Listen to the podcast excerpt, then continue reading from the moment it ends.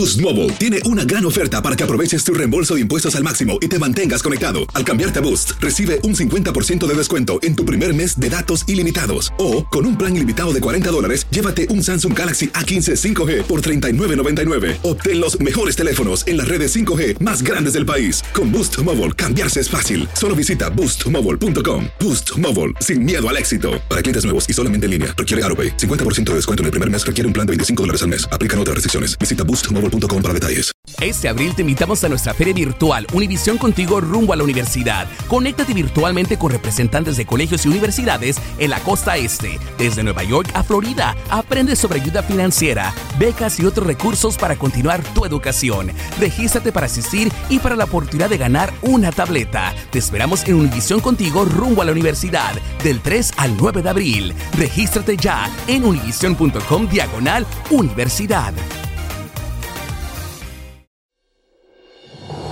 Hola, soy Jorge Ramos y a continuación escucharás el podcast del Noticiero Univisión. Bienvenidos, soy Ilia Calderón y estas son las historias más importantes del día. Hoy es el miércoles 16 de febrero y estas son las principales noticias. Una familia hispana llora la muerte de su hija Arlene Álvarez, quien recibió un impacto de bala durante un robo a un banco en Houston. Responsabilizan al banco donde sucedieron los hechos. Activistas hispanos critican a la Comisión Hispana del Congreso y piden que ejerza liderazgo para lograr el TPS para los centroamericanos y una legalización. Tenemos reacciones. El expresidente de Honduras, Juan Orlando Hernández, permanecerá encarcelado mientras se ventila una solicitud de extradición a Estados Unidos por narcotráfico. Así lo decidió un juez hondureño. El presidente de México criticó de nuevo a periodistas y dijo que sirven a intereses de particulares. Un grupo de periodistas protestó por la violencia que padece el gremio.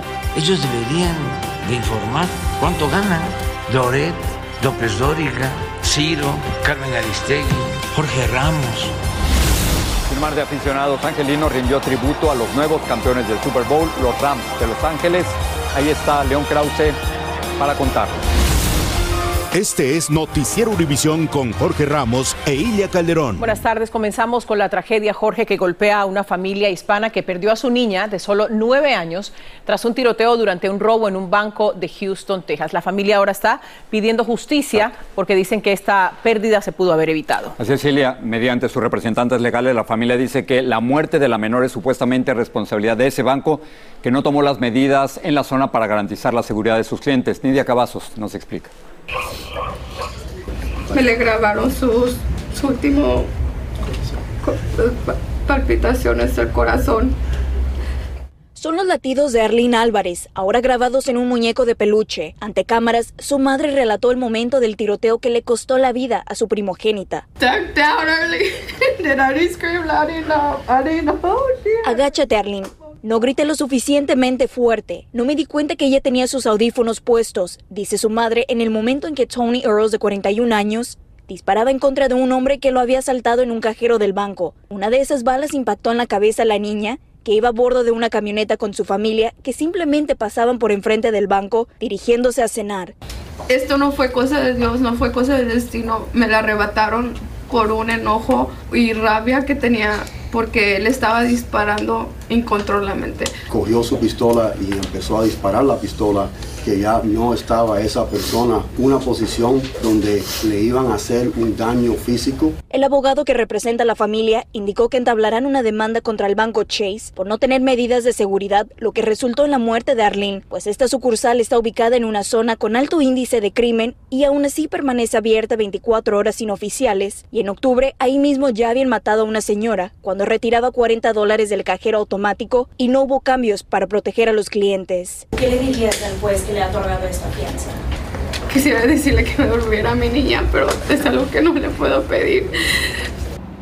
El sospechoso Tony Earls, de 41 años de edad, ahora está enfrentando cargos de asalto agravado y será este jueves que se comparecerá frente a un juez y es ahí donde es posible que sus cargos aumenten. Desde Houston, Texas, Nidia Cavazos, Univision. Qué pérdida más terrible, eh, la verdad. Otras cosas, activistas hispanos escribieron una carta abierta en la que exigen más liderazgo a la Comisión Hispana del Congreso en materia de inmigración.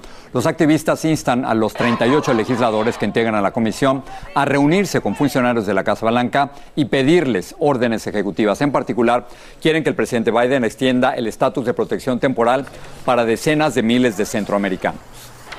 Estados Unidos dijo hoy que Rusia está aumentando el número de soldados que rodean a Ucrania y no disminuyéndolo como asegura el Kremlin. La inteligencia ucraniana señaló que no ha visto evidencias de repliegue militar ruso. Aún así, la Cancillería rusa denunció lo que llamó la histeria occidental y el embajador ruso ante la Unión Europea acusó a Occidente de difamación. Ucrania sufre un ataque cibernético a agencias de gobierno y a las Fuerzas Armadas. Y ahora Honduras, el expresidente de Honduras, Juan Orlando Hernández, compareció en un tribunal de su país donde se va a decidir si lo extraditan o no a Estados Unidos. Washington quiere procesarlo por narcotráfico. Sería el segundo mandatario latinoamericano extraditado a Estados Unidos. Quizás recuerden que el primero fue el panameño Manuel Antonio Noriega. En este caso, la constitución hondureña permite la extradición desde 1999, pero Hernández luchará legalmente para evitar que lo envíen, como nos informa Claudia Mendoza desde Tegucigalpa. Sin cadenas y acompañado de un contingente policial que lo resguardaba, llegó a los tribunales de justicia hondureños el expresidente Juan Orlando Hernández. El exmandatario, quien fue capturado el día de ayer, luego de que fiscales del gobierno de los Estados Unidos solicitaran su extradición por vínculos con el narcotráfico, llegó a la audiencia en la cual el juez de extradición decretó, entre otras determinaciones, la formal detención provisional para garantizar su presencia en el proceso. Decretar detención provisional al ciudadano Juan Orlando Hernández Alvarado a fin de garantizar su presencia en la sustanciación del procedimiento de extradición. La defensa de Hernández pidió arresto domiciliario, pero le fue denegado. El juez también ordenó que dentro de un mes exacto se lleve a cabo una segunda audiencia para que las partes propongan y evacúen elementos de prueba. Recordemos que este es un procedimiento que, que ya está establecido pero que no va a suceder nada, que va, va, a alargar un poquito más su estadía acá, va a estar un mes, dos meses más y siempre sería extraditado. Mientras, afuera de la audiencia, decenas de militantes del partido político al que pertenece Hernández se apostaron para brindar apoyo al exmandatario porque dicen que enfrenta una injusta situación. La justicia gringa está fundamentada en testimonios de delincuentes que están presos que los mandamos de aquí, ¿verdad? Y entonces no hay pruebas materiales, dónde están las armas, ¿Dónde está esa droga que ellos compraron? Los entendidos en la materia vaticinan que Hernández podría enfrentar como condena dos cadenas perpetuas por la gravedad de los cargos que pesan sobre él. El expresidente hondureño fue remitido a un batallón de fuerzas especiales donde permanecerá durante un mes hasta que se realice la segunda audiencia de este proceso de extradición en la Corte Suprema de Justicia. En Tegucigalpa, Honduras, Claudia Mendoza, Univisión. En Miami se abrió una caja de Pandora en las Cortes. El empresario colombiano Alex Saab, quien espera juicio por acusaciones de lavado de dinero de la corrupción en Venezuela y quien se considera a sí mismo como un perseguido de Estados Unidos, habría sido informante de la DEA. Así lo indica una moción que presentó la Fiscalía Federal de Miami. Gerardo Reyes de Univisión Investiga reveló estos arreglos el año pasado y ahora tiene lo último de este caso. Desde que Alex Saab fue arrestado en 2020, el gobierno de Venezuela desplegó mundialmente una campaña para denunciar que el empresario era víctima de una persecución del imperialismo estadounidense. Secuestraron al empresario, enviado diplomático especial del gobierno bolivariano, Alex Saab Morán. Hoy, la Fiscalía Federal de Miami reveló que el empresario antiimperialista firmó un acuerdo con la Agencia Antinarcóticos de Estados Unidos, DEA, para servir como fuente confidencial. Esto ocurrió en junio de 2018. Saab aceptó entregarse, pero en mayo de 2019 no se presentó y la DEA desactivó la cooperación. Como lo reveló Univision el año pasado, estas conversaciones empezaron a fracasar luego de que el fiscal del caso se dio cuenta que Saab no le estaba contando toda la verdad. Pero la abogada del empresario insistió, pero Saab al final desistió de entregarse por temor a represalias contra su familia. Su abogado internacional, Baltasar Garzón, siempre negó que estuviera cooperando. Lo niego categóricamente hasta donde yo conozco. En una intervención en la Corte de Miami, el abogado de Saab, Neil Schuster, dijo que si el gobierno venezolano se entera del alcance de lo que este individuo ha proporcionado, no tengo ninguna duda de que habrá represalias contra su esposa y sus hijos. Eso puede resultar en un gran peligro para él y para su familia. Eh, todos los que cooperan todos los individuos que cooperan con las agencias federales siempre se están arriesgando ellos y su familia, eso es verdad. En Miami, Gerardo Reyes, Univisión. En medio de la violencia que sufren los periodistas, el presidente de México, Andrés Manuel López Obrador, volvió a criticar los 30 periodistas han sido asesinados desde que él llegó al poder. Esta vez, el presidente centró sus críticas en un grupo a los que acusó de servir intereses de particulares. Mientras tanto, periodistas protestaron por la violencia que sufre el gremio, como nos informa Jessica Cermeño desde la capital mexicana. Esta mañana Andrés Manuel López Obrador amplió su ofensiva contra varios medios y comunicadores, entre ellos contra el periodista de Univisión Jorge Ramos, según él, por representar intereses creados. Pero después en la conferencia otro reportero tomó la palabra. Este día no le queremos formular preguntas en solidaridad con estas acciones que hizo el gremio periodístico en el Poder Legislativo el día de ayer. Rodolfo Montes se refería a las protestas inéditas que protagonizaron los periodistas mexicanos en el Congreso. En la Cámara de Diputados les dieron la espalda a los legisladores de Morena, el partido del presidente, exigiendo justicia por los homicidios dentro del gremio.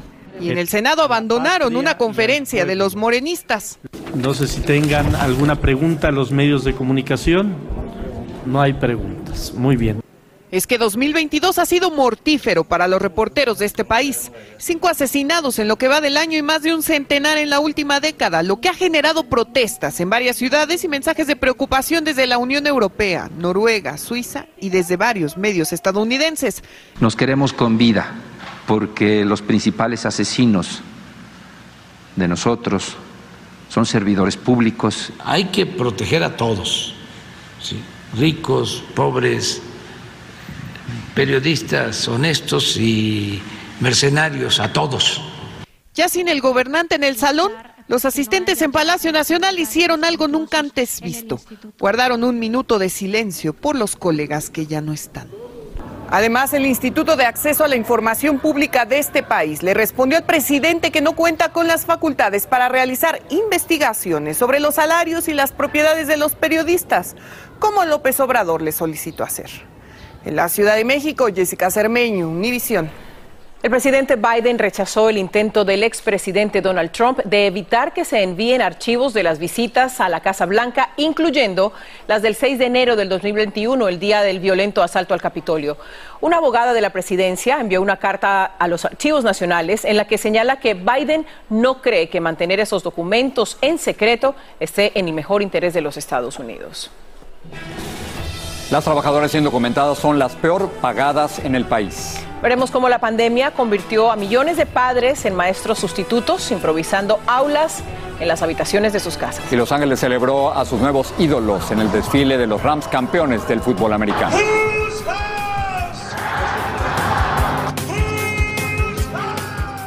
Boost Mobile tiene una gran oferta para que aproveches tu reembolso de impuestos al máximo y te mantengas conectado. Al cambiarte a Boost, recibe un 50% de descuento en tu primer mes de datos ilimitados. O, con un plan ilimitado de 40 dólares, llévate un Samsung Galaxy A15 5G por $39.99. Obtén los mejores teléfonos en las redes 5G más grandes del país. Con Boost Mobile, cambiarse es fácil. Solo visita boostmobile.com. Boost Mobile, sin miedo al éxito. Para clientes nuevos y solamente en línea, requiere AroPay. 50% de descuento en el primer mes requiere un plan de 25 dólares al mes. Aplican otras restricciones. Visita para detalles. Este abril te invitamos a nuestra feria virtual Univisión Contigo rumbo a la universidad. Conéctate virtualmente con representantes de colegios y universidades en la costa este, desde Nueva York a Florida. Aprende sobre ayuda financiera, becas y otros recursos para continuar tu educación. Regístrate para asistir y para la oportunidad de ganar una tableta. Te esperamos en Univisión Contigo rumbo a la universidad del 3 al 9 de abril. Regístrate ya en univision.com diagonal universidad. Estás escuchando el podcast del noticiero Univisión. Envidia, nos enlazamos con León Krause, que está en la ciudad de Los Ángeles. Así es, Jorge. Hoy nos va a hablar de la desigualdad de salarios que sufre un millón de mujeres indocumentadas en California en comparación con los hombres que realizan el mismo trabajo. León. Ilia, Jorge, amigos, ¿cómo están? Los saludo desde el hermoso lago de Eco Park. Como señalas, uh, Ilia, la desigualdad salarial afecta gravemente a las mujeres y sobre todo a las mujeres indocumentadas. Hoy viajamos 50 millas al este de Los Ángeles, a Ontario, para hablar con una mujer que lo ha sufrido, pero que ha encontrado también una manera de luchar contra la desigualdad salarial. Cuando yo llegué a este país, entré trabajando en la costura. ¿Sabe cuánto me pagaban por hacer el dobladillo de un pantalón? Un penny. El caso de María Martínez es emblemático de un problema generalizado. Un estudio reciente confirma el calibre de la desigualdad salarial que enfrentan mujeres inmigrantes indocumentadas en varias industrias en California. Nosotros también como mujeres podemos hacer el mismo trabajo que hace un hombre, pero que a la hora de pagarnos estamos ganando la mitad. Muchas veces a las compañías o los, you know, los bases se toman ventaja, ¿verdad? De que uno como mujer quiere salir adelante, quiere sobrevivir, quiere luchar por su familia. Además enfrentan retos como la escasez de cuidado infantil. Tuve que dejar de trabajar siete años porque no tenía yo a nadie conocido en esta área como para decir voy a dejar a mis hijos con alguien. Después de esos siete años en este hogar de Ontario, María decidió buscar un trabajo. Lo encontró en un hotel cercano en el turno de la noche. Comenzó lavando platos. Después fui aprendiendo un poco más de, de la cocina, pero me ofrecían puestos de, de pre-cook, pero con el sueldo de lavaplatos. Ella tiene trabajando ahí 25 años y solamente gana 15 dólares. Imagínate tú. Hay favoritismo, hay discriminación, no solamente porque somos mujeres, ellos piensan que por el hecho de ser mujeres no merecemos un sueldo digno y sí lo merecemos. Una de cada cinco mujeres indocumentadas vive por debajo de la línea de pobreza. María encontró una salida alentando a sus compañeros a sindicalizarse. Logramos uh, ya eh, pertenecer a un sindicato de trabajadores. Para María y miles de mujeres inmigrantes el sueño es el mismo, igualdad laboral. Ahora estamos luchando por un contrato digno y justo que creo que no lo merecemos porque hemos trabajado muy duro. Por cierto que hoy, hoy en la madrugada, se suspendió aquí en California el uso obligatorio de la mascarilla sanitaria en espacios públicos cerrados. Sin embargo, algunos condados, entre ellos Los Ángeles, Santa Clara y Mendocino, van a mantener el requisito al menos hasta el próximo mes. El condado angelino no va a exigir cubrebocas al aire libre en escuelas y exteriores de estadios y coliseos donde se realicen megaeventos, entre ellos el gran desfile de los Rams, del que hablaremos un poco más adelante. Vuelvo contigo, Ilia. Nos vemos más adelante, León, gracias. No hay duda de que la educación ha sido uno de los sectores más golpeados por la pandemia. Por eso, en nuestra serie queremos destacar la labor de millones de padres y de madres que de la noche a la mañana se convirtieron en maestros para ayudar a sus hijos. Muchos de esos padres le contaron a Blanca Rosa Vilches cómo lo hicieron. Emanuel. Ya es hora de levantarse. A simple vista, es el inicio de una rutina en cualquier casa con niños. Aseo personal. Desayuno. Solo que en este hogar de New Jersey, para Emanuel Navarro, de 9 años, Daniel, de 6, y Elías, de 4, desde hace casi principio de la pandemia, la escuela está en el comedor de su casa. Vamos a empezar las clases. Ahora todo inglés. ¿ok? Y la maestra es su mamá. ¿Cuándo entra la mamá en una clase? La mamá no entra a la clase. no. En Granada Hills, un suburbio en el condado de Los Ángeles, Jessie Ruiz, una ingeniera en sistemas, Tengo tres niños, uno en elementary, uno en middle school y uno en la prepa.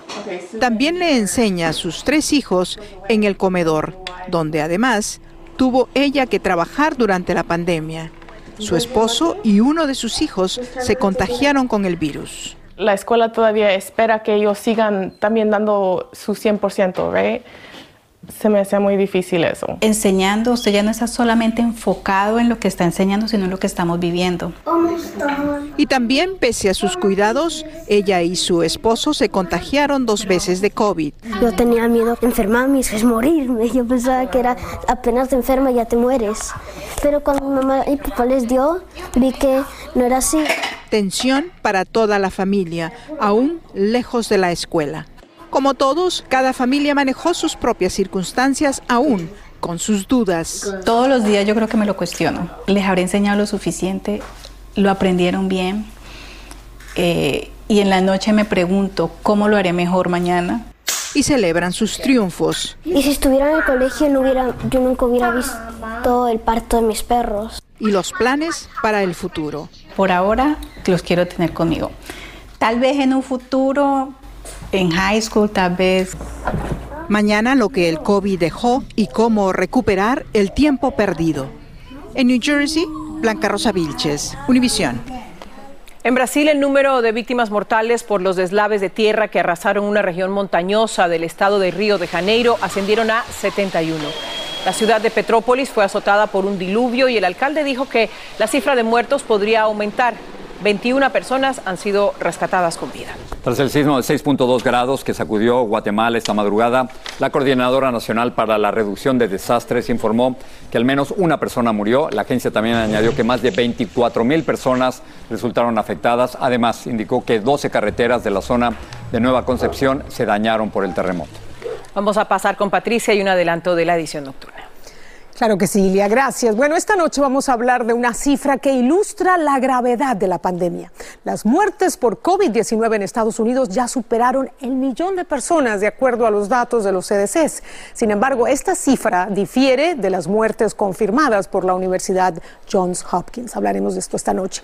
Y también les tendremos una amplia cobertura de un sistema de tormentas que a partir de esta madrugada afectará a millones de personas. Se espera que estas tormentas golpeen desde el Panhandle de Texas y lleguen hasta Ohio. Tendremos la información completa en la edición nocturna. Regreso con ustedes. Patricia, gracias. Sigue este podcast en las redes sociales de Univision Noticias y déjanos tus comentarios. Luego de una histórica participación en los Juegos Olímpicos de Invierno en Pekín 2022, el patinador mexicano Donovan Carrillo regresó a México. Y más todavía, Ilia, porque aseguro que tiene la mirada puesta en los siguientes Juegos Olímpicos programados para Milán 2026 en Italia es, la participación del joven fue histórica porque hacía 30 años que México no tenía un representante en esa disciplina. Qué gran recibimiento. Y sobre todo en un país donde estos deportes, desde luego, no son populares. ¿no? Todo lo que le costó. Eh, poder encontrar un lugar donde practicar. Muy bien, Donovan. Bueno, vamos a regresar a Los Ángeles con León Krause reportando y la fiesta popular que la comunidad brindó a los Rams tras su victoria en el Super Bowl. Ahora sí, a la celebración, cuéntanos del desfile. De verdad que sí, fue, fue muy emocionante el, desfile del día de hoy en el centro de la ciudad de Los Ángeles. Miles de personas que salieron a festejar. Los Ángeles ya había tenido triunfos eh, durante la pandemia con los Dodgers y los Lakers, pero no hubo desfile para ninguno de esos equipos. Esta vez los Rams festejaron en grande. Vean lo que consiguió Jaime García para ustedes. Una verdadera multitud se arremolinó en las calles del centro de Los Ángeles para proclamar a los ganadores del Supertazón 56, los nuevos ídolos de esta ciudad. Estaba muy emocionado y la verdad no tengo palabras para describir lo que es todo esto. Muy feliz, ya tenemos la championship, todos estamos aquí celebrando. Siempre dicen que no hay fans en, Los Ángeles de los Rams, que siempre son 49ers o Raiders, pues, pero mire poco de gente aquí. El legendario letrero de Hollywood hoy se transformó para mostrar las palabras Rams House, la casa de los Rams, lo que festejaron muchos de los que hoy esperaron desde muy temprano ver desfilar a sus nuevos campeones. Como a las 6 de la mañana salí de la casa, te falté el trabajo, nomás no digan a nadie. A bordo de tres camiones descubiertos, los jugadores compartieron el júbilo de los fanáticos, quienes aún recordaban el escalofriante triunfo del domingo pasado. Yo llorando, diles, yo estuve llorando todo el partido. Y siguieron la ruta hasta llegar al histórico Coliseo de Los Ángeles. El entrenador en jefe de los Rams señaló que todas las estrellas del equipo brillaron a su máximo en el Super Bowl, pero fue la resistencia lo que los llevó a conquistar el título de la NFL. Pensamos que iba a ser difícil llenar el hueco que habían dejado los Raiders ya hace algunos años. Sin embargo, los Rams lo están mostrando con resultados excelentes que merecen estar en Los Ángeles. Hoy se volvió a encender el fuego en el pebetero de este dos veces olímpico Coliseo de Los Ángeles, donde en 1967 se jugó el primer supertazón y hoy se festeja la cuarta victoria en un Super Bowl del equipo de los Rams, su segundo título como equipo de casa. En Los Ángeles, Jaime García, Univisión. Y algo simbólico y hermoso para la ciudad de Los Ángeles es que el jugador más valioso del Super Bowl, eh, Cooper Cup, el gran receptor de los Rams, usó el número 8 de Kobe Bryant. Ese círculo se cierra. Hace tres años esta ciudad lloraba por Kobe Bryant. Hoy festeja tres, tres grandes títulos en los tres deportes centrales de esta ciudad. Vuelvo con ustedes. No es poca cosa. Qué, qué envidia estar ahí, ¿no? Me encantó la señora que dijo, no digan que no voy al trabajo y sale, que no me vean. y sale en televisión. que no me vean, que no me vean. Estoy en Univisión. Buenas noches. Gracias. Buenas noches. Noticiero Univisión, siempre a tu lado.